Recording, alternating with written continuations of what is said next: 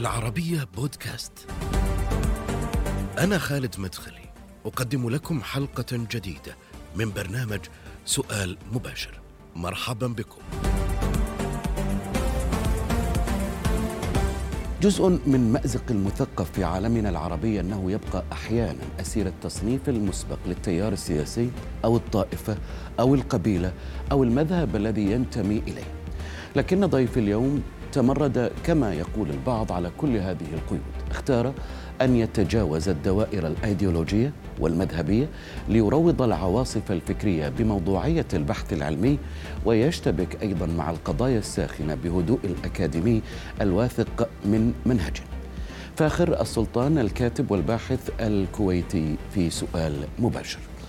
خليني أبدأ معك من آه النقطة أو النقاط أو المجال الذي تهتم بالبحث في هذه الأيام. تعمل اليوم على دراسة اللاهوت الديني الشيعي ولديك اهتمام بتجديده. أولا كيف تعرف هذا العلم عند الشيعة؟ وما الذي تريد الوصول إليه؟ بداية يعني أنا اهتمامي أكثر منصب على الفكرة الجديدة المطروحة من قبل المفكر الإيراني مصطفى ملكيان. وهي فكرة المعنوية زائد العقلانية. هي الفكرة التي تتجاوز التفسير الديني أو الخطاب الديني المطروح اليوم. الخطاب الديني المطروح اليوم هو خطاب منتمي للتاريخ أكثر من انتمائه للحاضر وأرى أنه أمامه معوقات لا يستطيع من خلالها أن يستمر نحو المستقبل. أرى أن الفكرة التي يطرحها ملكيان هي فكرة تستطيع أن تكون يعني مفيدة لل المواطن المسلم أو المواطن الذي يريد أن يستمر في علاقته مع الأفكار المعنوية، الأفكار التي من المفترض أن أن أن يكون الدين أو التفسير الديني قد تبناها. لكن الدكتور مصطفى ملكيان يعتقد بأن الأفكار الدينية الراهنة إما هي اتجهت نحو الأصولية الدينية وإما هي اتجهت صوب الخرافة أكثر أو هي يعني لم تعد تفيد الحياة الراهنة. تعبد مثلا يعتقد بأن التعبد هو ابتعاد عن العقلانية هو يعتقد بأن يجب على الإنسان أن يكون متجها نحو الأمور المعنوية دون أن يفقد الجانب العقلاني، هو يعتقد بأن التعبد يفقد الإنسان يفقد الإنسان الجانب العقلاني. لأنه لأنه يعتقد بأنه ما يقوله الخطاب الديني هو خطاب تعبدي. لا لا لا يجوز أو لا يمكن من خلاله السؤال والتفكير كثيرا. إلا من خلال الأدوات التي يطرحها الخطاب الديني فقط، لكن إذا خرج الخطاب الديني إلى الواقع العلمي الراهن فنجده أنه يعني يرفض استخدام الأدوات العلمية الحديثة في تحليل الخطاب وفي نقد الخطاب وفي يعني البحث عن أي خلل أو أي تطور، هو يعتقد بأن الخطاب الديني فيه من الأشياء الكثيرة المفيدة. الأديان فيها الكثير من الأمور وكثير من النصائح المفيدة. ليس فقط الأديان السماوية إنما جميع الأديان بما فيها البشرية أو الأرضية والسماوية. ويعتقد بأن هناك أيضا أشياء مضرة في الخطاب الديني يجب أن نشير إليها. ولذلك هو لا يعني لا يستند إلى التعبد في هذه في هذه المسألة إنما يعني يستخدم العقلانية أو يستخدم أدوات العقل الناقد، أدوات العقل الباحث، أدوات العقل المتحرر من أي قيود. لفرض أو للبحث في النواقص ولإبراز الأمور المعنوية المفيدة للإنسان.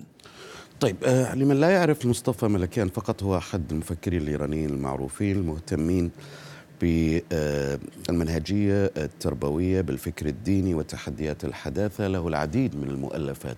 قمت بترجمة بعض من هذه المؤلفات. ما أهمها أستاذ فخر؟ نعم. يعني أعتقد هو عنده يعني هو آه، بالمناسبة آه، لا يؤلف كثيرا. هو يطرح آه، محاضرات كثيرة. ويقوم البعض ب يعني كتابة تلك المحاضرات. وتدوينها في كتب وثم إصدارها في للمجتمع. هو عنده بعض الترجمات وعنده بعض الكتب لكن الكثير من كتبه هي بالأساس هي محاضرات. آه، هو يعتقد بأنه من مسؤولية الإنسان اليوم أنه آه، لا ينظر بقدسية لمختلف المفاهيم سواء كانت مفاهيم بشرية أو غير بشرية، هو يعتقد بأن الإنسان عليه مسؤولية آه، البحث في الصالح وطرد الطالح والقيام بدور ناقد واضح بدون أي خوف وبدون أي يعني أي صور الترهيب التي يمارسها البعض باسم الدين باسم الدفاع عن الخطاب الديني وباسم الدفاع عن الأديان بشكل عام. إيش العلاقة اللي تربط فيها بين بين بين آه، موقف آه، علم اللاهوت الديني عند الشيعة وبين النزعة إلى آه، التطرف والعنف عند البعض. يعني يعني أنا أقدر أن أقسم العلم علم اللاهوت إلى تقريبا آه، قسمين. علم اللاهوت الذي يعني يعطينا أصولية دينية وعلم اللاهوت الذي يعطينا يعني آه، دين آه، الطبيعة الدين الذي يحتاجه الإنسان العادي. لكن هذا الدين الذي يحتاجه الإنسان العادي بسبب ارتباطه بالماضي وبسبب ارتباطه بال بال بال بمقومات الحياة القديمة فهو أصبح أو أو أو لديه الكثير من ال ال الأمور التي لا يقبلها الإنسان الحديث. سمها ما شئت سمها خرافات سمها آه، أمور آه، غير طبيعية. آه، هو يعني ملكيان يعتقد بأنه علم اللاهوت الراهن هو علم لا يفيد الإنسان الراهن لا يفيد الإنسان الحديث. بسبب عوامل كثيرة من ضمنها يعني تطور العلم. تطور العلم آه، جعل الكثير من ال يعني المسلمات أو الأمور التي يسميها البعض مسلمات هو يعني استطاع العلم أن يفندها. وبالتالي يعتقد ملكيان أن العقلانية هي ضرورية هنا لتفنيد الكثير أو أو خلينا نقول ما نقول كثير نقول بعض المسلمات التي يستند إليها الخطاب الديني في الدفاع عن خطابه. وبالتالي يعني هذه المسلمات أصبحت اليوم في نظر ملكيان وفي نظر العقلانية الحديثة هي غير مسلمات أو أصبحت شيء من الماضي ولا يجب أن تكون يعني مطروحة في حياتنا اليوم. في مقال لك بعنوان المثقف الخاضع تقول اعتبرت الأحداث آه، أو تعتبر الأحداث الراهنة امتحانا صعبا لبعض المثقفين المهتمين بالشأن السياسي. لأنها ساهمت في اختبار مدى وفائهم بمبادئهم ما أدى إلى آه، تعرية الكثير منهم وكشف زيفهم أولا ما الذي تقصده بأن الأحداث السياسية تعري آه، آه، المثقفين أو ما هو الزيف الذي تتحدث عنه هنا؟ طبعا المقال هذا مرتبط بالأحداث المحلية التي حصلت في الكويت مؤخرا وخاصة القضية المرتبطة ب التحقيق مع مجموعة من المواطنين الشيعة المنتمين آه، بشكل واضح وصريح إلى الخطاب الديني المتبنى من قبل النظام في إيران وأقصد بذلك نظام ولاية الفقيه. الخطاب الذي يتبنى ولاية الفقيه المطلقة. آه هذا هذا الخطاب آه هو كان محل أحداث في الكويت مؤخرا وتم يعني الكل ندري الكل يعرف أن تم إطلاق خلية العبدلي بعفو من سمو أمير البلاد وفي نفس الوقت تم احتجاز خلية جديدة مرتبطة ب يعني قضية نعم. قائمة على جمع أموال من خلال موضوع الخمس والأعمال الخيرية لصالح حزب الله في لبنان نعم. وهنا ظهرت بعض الأصوات خاصة من قبل بعض من يطلق على نفسه من المثقفين وبدأ في الدفاع عن آه، يعني هذه الأحداث أو هذه الخلية دون أن آه، يعني يتأكد من آه، سلامة الموقف يعني سلامة الموقف الرسمي وانتهاء التحقيقات. دافع بشكل طائفي وبشكل عنصري عن عن عن الخلية وأيضا انتقد بشكل عنصري العفو الذي أصدره الأمير عن يعني الجماعات السياسية الكويتية الأخرى خاصة من يطلقون عليهم بمجموعة المهجرين في تركيا. فهذه النوعية من المثقفين كانت تطرح مقالات باستمرار بأنها مع الحريات نعم. ومع حقوق الإنسان وضد الطائفية وضد القبلية وضد كل الأفكار التمييزية الضيقة، لكنها حينما جاءت إلى الواقع وعلى الأرض راينا مواقفها تتسم بالعنصرية وبالتمييز وهنا أنا كتبت المقال بشكل واضح نقدا لهؤلاء الذين دافعوا عن الأحداث بطريقة تمييزية وبطريقة عنصرية صراحة. أنت قلت بانه بعض المثقفين في الكويت يرفعون شعارات مدنية الحريه وغيرها ولكن في لحظات سياسية حرجة آه، آه، تظهر نوازعهم الحقيقية اللي هي الطائفية والعنصرية. بهذا الشكل أنت كيف تصنفهم خاصة أنه هناك مثقفين موجودين لهم أصوات مؤثرة عند الناس هناك نواب أيضا يعتبرون ممثلين سياسيا الكثير من من من فئات الشعب الكويتي. آه، في الواقع يعني أنا أعتقد أنه شعار المثقف هو شعار الكثير يرفعه ومن السهولة أن يرفعه البعض. آه، رأينا الكثير من المثقفين يعني يكتبون مقالات والمقالات هذه ممكن تكون مسروقة من مكان ممكن أنه أحد مثلا غيرهم آه، يكتبها باسم المثقف أو باسم الدكتور الجامعي. حتى رأينا أبحاث كثيرة في الجامعة يعني حتى عندنا يعني شواهد لدكاترة كثيرين في الجامعة يتحدثون عن فساد أكاديمي في جامعة الكويت آه، هذا الفساد يرتبط بقيام بعض الدكاترة بكتابة أبحاث لدكاترة آخرين. هذا نوع من الفساد الذي أنا أعتقد إنه مرتبط بالمثقفين في الكويت. آه، إذا عدنا إلى المثقف ذاك اللي هو يعني يعني صوته مؤثر ويرفع شعار وكذا هو في الواقع يعني لا يزال بعيد عن الثقافة. هو لا يزال يحتاج إلى بناء آه، ثقافته بشكل واضح وصريح. يعني هنا آه، هو أمام اختبار. هل هو مثقف أم غير مثقف؟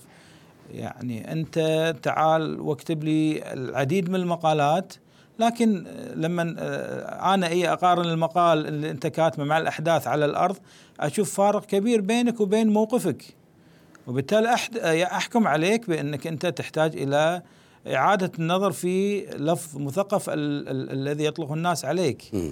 المثقف الحقيقي هو المثقف الذي تظهر مواقفه على الأرض وليس الذي فقط يكتب مقالات أو أو أو أو يطرح بعض التغريدات آه، باعتباره مدافع عن حقوق الإنسان أو باعتباره مدافعا عن الحريات أو باعتباره ضد التمييز والعنصرية والطائفة. أه خلينا هذا معك مقال نشرته في مجلة المجلة مقال قديم في عام 2014 أه بعنوان لماذا تقلق دول الخليج من التقارب الإيراني أه الأمريكي.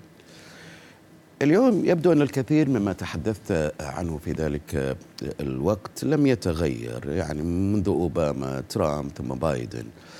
أه أول شيء خليني خليني أفهم معك آه، آه، الأسباب التي تجعل دول الخليج أو التي يجب أن تجعل دول الخليج في حالة قلق مما يمكن تسميته بتقارب أمريكي إيراني، هل أنت مع مع ذلك أم لا؟ وما هي الأسباب التي تجعلنا نقلق في دول الخليج؟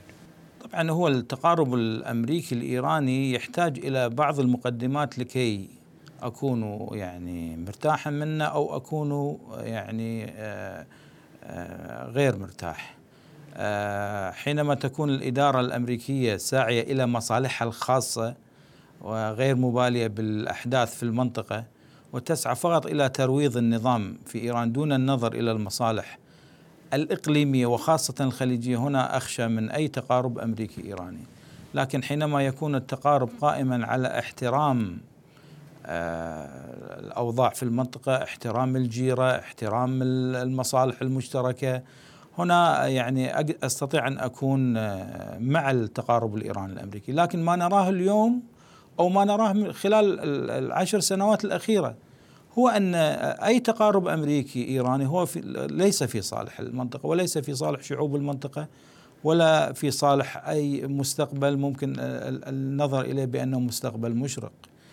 الإيرانيين لا زالوا يحاولون أن يركزوا على الملفات الثلاث التي هي محل قلق عند دول الخليج. وأقصد بذلك الملف النووي وملف التسلح وخاصة موضوع الصواريخ والملف الثالث هو ملف التدخل في بؤر النزاع في المنطقة وخاصة في العواصم الأربعة التي يعني معروفة انها هي لها تدخل واضح وهي تعترف بانها متدخله وهي مناطق عربية.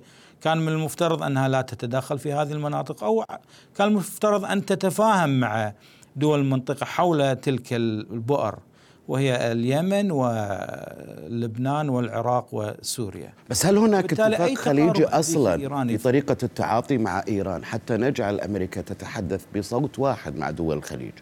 للأسف لا. للأسف لا لا وهذه يعني أحد إحدى المعضلات التي من المفترض أن أن أن تحل لكن نرى اليوم بعض التقارب الخليجي الخليجي وهذا شيء جيد يمكن يقلل من فرص استغلال طهران لبؤر الخلاف في الخليج للتوسع في يعني أهدافها وفي خططها.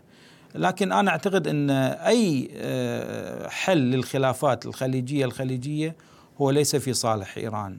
وأعتقد أيضا بأن ال ال ال ال الوحدة الخليجية أو التقارب الخليجي الخليجي خلينا نقول نكون واقعيين أكثر التقارب الخليجي الخليجي هو نوع من ال ال ال ال العمل على صد أي تقارب إيراني أمريكي. والقدرة على إيصال رسالة للإدارة الأمريكية بأن هناك قلق خليجي يجب آه، ملاحظته.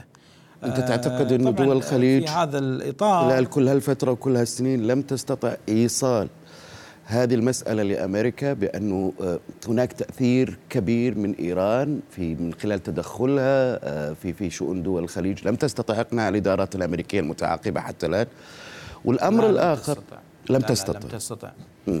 والأمر الآخر اليوم وحنا نتحدث عن مفاوضات آه، والكثير من الآراء تتحدث أيضا عن اقتراب توقيع اتفاق نووي أمريكي إيراني. وش يمكن نتخيل من تداعيات لهذا الاتفاق على مستقبل آه، آه، دول المنطقة ودول الخليج تحديدا أكثر مما شاهدناه اليوم؟ يعني إحنا نعرف إن الإيرانيين حاولوا أن يفككوا المسألة التفاوضية مع الولايات المتحدة أو مع العالم الغربي بشكل عام. الملف النووي حاولوا أنه يخلونه بروحه ويتفاوضون مع القوى الغربية مع في في في بشأن هذاك الملف. أما الملف الملفين الآخرين يعني الملف الصواريخ وملف التدخلات فاستطاعوا إقناع الإدارة الأمريكية بأن هذين الملفين يجب التفاهم حولهما مع الدول الخليجية. لذلك رأينا نوع من التوافق حول الملف النووي. آه، هذا التوافق آه، ممكن يكون أخطر من آه، الاتفاق حول الملفات الثلاث. بمعنى إنه على دول الخليج أن يعني يقنعوا الإدارة الأمريكية أو يقنعوا المجتمع الدولي بشكل عام بأنه لا يمكن فصل أي ملف عن الآخر لأنه الأمور جميعها مرتبطة ببعضها ببعض. يعني رأينا في عام 2015 كيف استطاعت إيران من خلال آه، التوافق مع أمريكا آه، والحصول على أموال آه، بسبب رفع العقوبات والتوافق النووي. في استطاعت إيران أن تدعم سياساتها آه، أو تدعم الملفين الآخرين من خلال الأموال اللي حصلت على نتيجة الاتفاق النووي. فلا يمكن فصل الملفات الثلاث عن بعضها البعض. لكن ما نراه اليوم هو الاتفاق مع الإدارة الأمريكية على الفصل. ولذلك رأينا أو سمعنا عن مفاوضات إيرانية سعودية حول الملفين الآخرين. لكن لم نرى أي مفاوضات بين السعودية وإيران وأمريكا حول الملف النووي. وهذا ما تطالب به دول الخليج. وأنا أعتقد أن على دول الخليج الضغط على الإدارة الأمريكية وعلى المجتمع الدولي للمشاركة في المفاوضات النووية يعني مثل ما أن مسألة الصواريخ ومسألة التدخل مهمة بالنسبة لدول الخليج. أيضا المفاوضات النووية مهمة بالنسبة لدول الخليج لأنها كلها مرتبطة بعضها ببعض. خلينا آه، برجع معك إلى التطورات السياسية الأخيرة في الكويت أقصد بها ما تحدثت عنه هي مسألة الخلية العفو عن أعضائها مؤخرا. هذه الخلية التي اتهمت آه، بأنها تدعم جهات خارجية حزب الله وغيرها. والكثير من الأسئلة اليوم تدور حول موضوع أموال الخمس. خليل حيدر مثلا كتب بأن الخمس كما هو معروف ضريبة مالية كبيرة يدفعها المتدينون الشيعة إلى جانب الزكاة. وطرح عدة تساؤلات إلى أين تذهب من يستلمها فيما تصرف أين تنفق آه، آه، من يشرف على الاستلام وعلى الإنفاق وهل عمليات الدفع والاستلام والإنفاق معلومة واضحة شفافة موثقة. آه، فاخر السلطان كيف ينظر إلى هذه النقطة تحديدا أموال الخمس؟ ومدى خطورتها اليوم إن كان لذلك خطورة؟ يعني تاريخيا أو على الأقل بالنسبة للتاريخ الحديث للعمل المرجعي الديني في دول الخليج وخاصة في يعني إحنا ندري أن غالبية المراجع إما هم في إيران أو في العراق والكثير من المراجع لا يؤمنون بالأصولية الدينية ولا بالإسلام السياسي. ما أشوف أن الحكومات الحكومات في المنطقة تخشى من المال غير السياسي، يعني هو الخشية مرتبطة بالمال السياسي في الكويت آه، هناك الكثير من جمعيات من الجمعيات الخيرية الشيعية والسنية. آه، الحكومة يعني تخشى دائما من المال السياسي السني أو الشيعي. الخلية التي تم اعتقال أفرادها هي الخلية المتهمة بجمع المال لحزب الله. بالتالي هذا المال هو مال سياسي. لكن لم نرى أي اعتقال لأفراد جمعيات خيرية شيعية ليش؟ تهتم أو أو أو تجمع لأنه المال السياسي هو الخطر. أشكرك شكر جزيل. أستاذ فاخر السلطان الكاتب والباحث الكويتي. نهاية هذه الحلقة من سؤال مباشر دائما يمكنكم متابعتنا على مواقع التواصل الاجتماعي. إلى اللقاء.